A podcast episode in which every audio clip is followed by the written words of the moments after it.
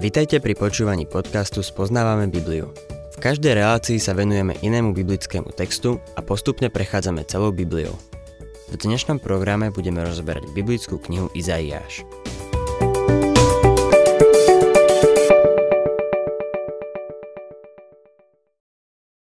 Milí poslucháči, dnes sa dostávame k 49. kapitole knihy Izaiáš.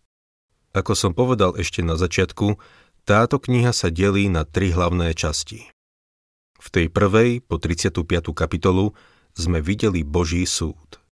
Po nej nasledovala historická medzihra, kapitoly 36 až 39, a potom v tretej časti máme tému spasenia alebo zjavenia trpiaceho spasiteľa, kapitoly 40 až 66. Túto záverečnú časť možno takisto rozdeliť na tri časti – Každá z nich končí slovami Niet pokoja, hovorí hospodin bezbožným. Prvá sa týkala hospodinovej útechy, ktorá prichádza prostredníctvom služobníka. 49. kapitolou začína druhá časť, ktorú nazývam hospodinová spása. Tá prichádza prostredníctvom trpiaceho služobníka. Teraz sa blížime k jednoznačnému zjaveniu pána Ježiša Krista, ako trpiaceho Božieho služobníka. K tomu zjaveniu sme smerovali od samého začiatku. Ale najprv sme ho videli len niekde v pozadí ako siluetu služobníka, ktorý prináša útechu Božiemu ľudu. Čím viac sa blížime k 53. kapitole, kde máme to úžasné zjavenie Kristovho kríža, o to viac ho budeme vidieť jasnejšie.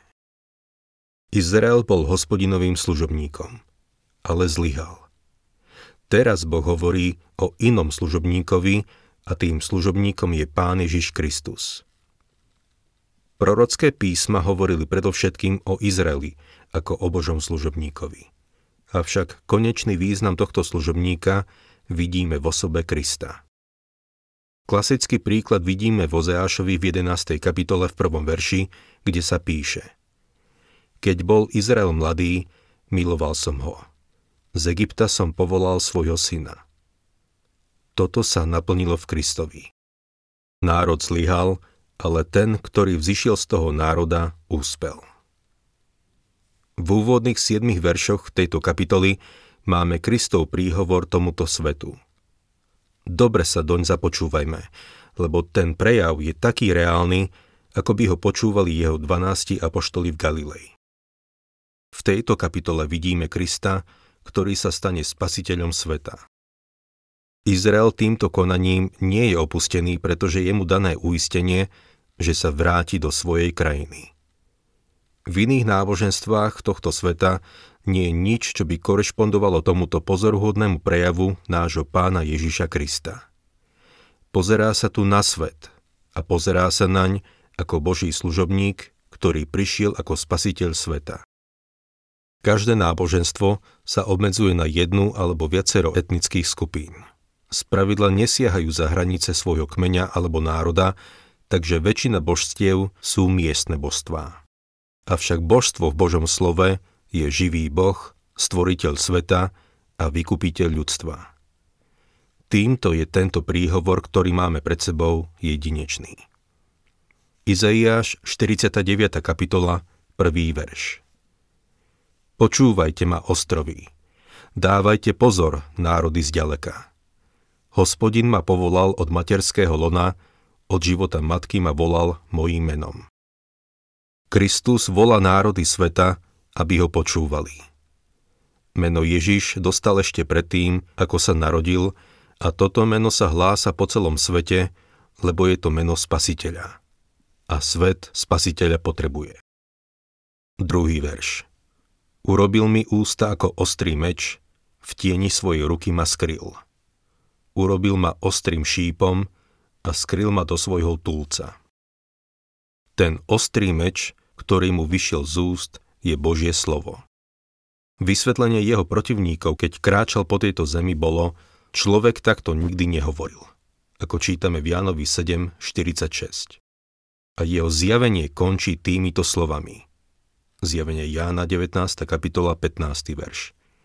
Z úst mu vychádza ostrý meč, aby ním byl národy. Božím slovom bude súdiť národy. Tretí verš. Povedal mi, si môj služobník Izrael, tebou sa oslávim. Toto bude pravda o izraelskom národe a je to pravda o Kristovi. Všimnime si teraz tento pozorúhodný výrok. Štvrtý verš. Ja som však povedal. Darmo som sa namáhal, márne a zbytočne som mrhal svojou silou.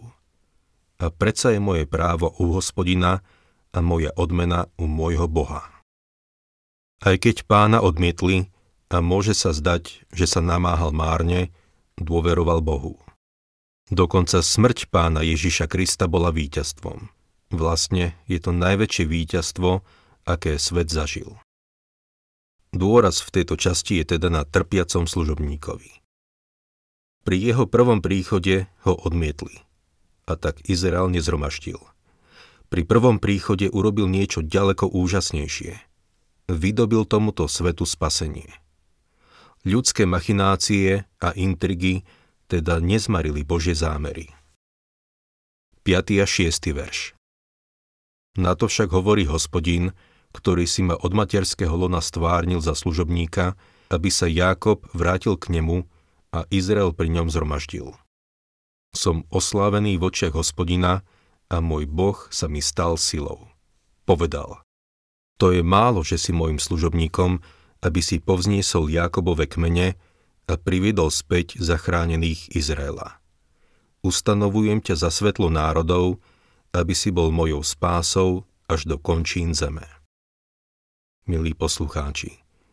Toto je jedna z najpozoruhodnejších pasáží v Božom slove.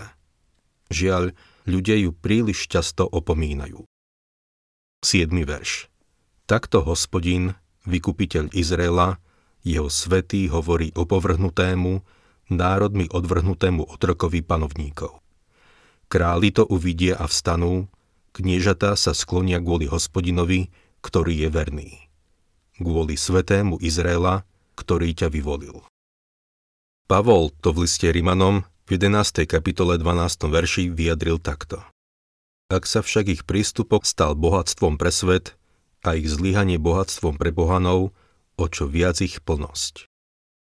Odmietnutie Krista Izraelitmi znamenalo, že evanelium sa dostalo do končín zeme. Len pomyslíme na to, aké to bude nádherné, keď Boh znovu zhromaždí Izrael. Od 8. verša máme hospodinov rozhovor s Izraelom ohľadom jeho obnovenia. Vyzdvihnem iba zo pár veršov. Takto hovorí hospodin. V čase priazne ti odpoviem a v deň spásy ti pomôžem. Ochránim ťa a ustanovím ťa za zmluvu národa, aby si pozdvihol krajinu a vrátil spustošené dedičstvo. Boh vypočul Kristovú modlitbu. A tomu, ktorý izraelský národ ukryžoval, sa budú klaňať králi a každé koleno sa pred ním skloní a každý uzná, že je pán. 13. verš Plesajte nebesá, jasaj zem, plesaním zazniete vrchy, lebo hospodin potešil svoj ľud, zľutoval sa nad svojimi poníženými. Božie zámery tu na zemi sa spájajú s izraelským národom. Keď sa vrátia do svojej krajiny, nebesa a zem budú plesať. Dnes, čo sa týka sveta, nie je viac menej nič na svojom mieste. Izrael by mal byť vo svojej krajine, v krajine požehnania a slúžiť Bohu. Nie je. Církev by mala byť v nebi s Kristom, ale ešte stále je církev tu vo svete. Diabol by mal byť v pekle – ale obchádza túto zem a hľadá, koho by zožral. Pán Ježiš Kristus by mal sedieť na svojom pozemskom tróne, panovať, ale sedí po Božej pravici. Ešte veľa vecí sa musí poprehadzovať a dať na správne miesto. Aj izraelský ľud si myslí, že ich Boh opustil. Čítajme 14. a 16. verš. Sion však povedal, Hospodin ma opustil – Pán na mňa zabudol. Či môže zabudnúť žena na svoje nemluvňa a nezľutovať sa nad synom svojho lona? Keby aj na neho zabudla, ja na teba nezabudnem. Do dlaní som si ťa vyril, tvoje hradby mám stále pred sebou.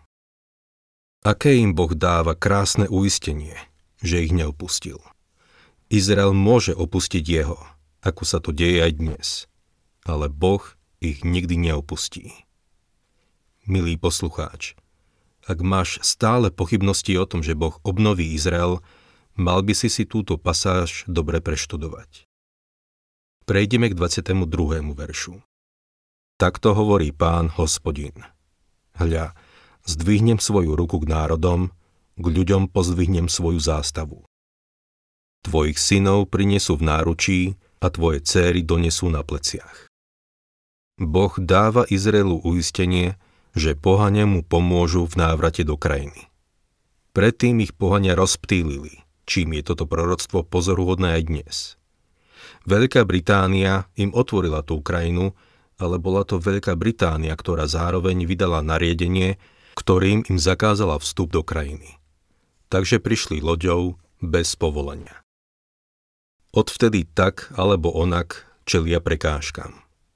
Z iných krajín sa dostali iba vďaka tomu, že ich vytlačilo pre nasledovanie.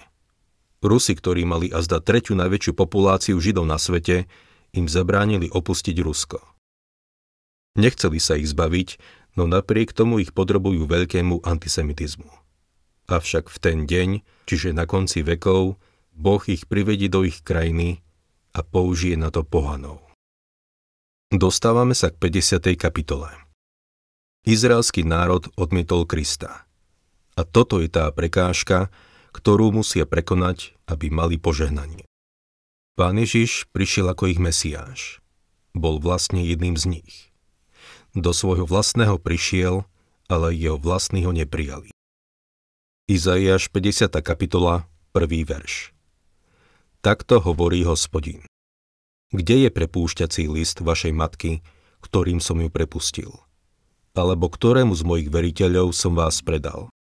Hľa, pre svoje viny ste boli predaní a pre vaše zločiny bola prepustená vaša matka. Stav, v akom sa dnes nachádzajú, je spôsobený ich postojom a vzťahom k tomu, ktorého im Boh poslal. Druhý verš. Prečo? Prišiel som a nebolo nikoho. Volal som a nikto sa neozval. A zda je moja ruka prikrátka na vykúpenie? Či nemám dosť sily vyslobodzovať? Hľa, mojim pokarhaním vysuším more a rieky zmením na púšť. Ryby v nich budú hynúť od smedu a zapáchať, lebo v nich niet vody. Inými slovami, keď Kristus prišiel, jeho dôstojnosť a vážnosť si vyžadovala, aby sa ľudia pripojili k anielom v chvále a uctievaní. On je stvoriteľ a vykupiteľ a preto vyžadoval od svojho stvorenstva úctu. A Boh by svoj ľud spasil, ale odmietli ho. A dnes ho odmieta svet. Tretí verš. Nebe sa odievam čierňavou a z vrecoviny im robím odev. Od čtvrtého verša syn hovorí o svojom ponížení. Pán, hospodin, mi dal jazyk učeníkov, aby som vedel unaveného posilniť slovom. Ráno čo ráno mi prebúdza ucho, aby som počúval ako učeníci. Titul, ktorým Kristus, tu ako dokonalý služobník, oslovuje Boha, hovorí za všetko. Je to Jahve Adonaj. Pán Ježiš Kristus sa dal poznať svojmu ľudu ako Jahve Adonaj. Prišiel ako tichý a pokorný, aby splnil Otcovú vôľu. Milý poslucháč, ak Pán Ježiš Kristus študoval a poznal Božie slovo, keď tu bol, čo ty? Nie je to jeden z najväčších hriechov veriacich v tejto dobe? Neprevinujeme sa tým, že by sme niečo spáchali, ale tým, že niečo opomíname. Opomíname štúdium Božieho slova. Povedal by som, že toto je veľký hriech súčasnej cirkvi.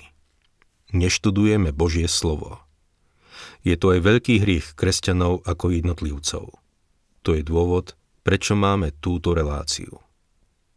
Tu teraz skončíme a na budúce sa k tomuto textu vrátime.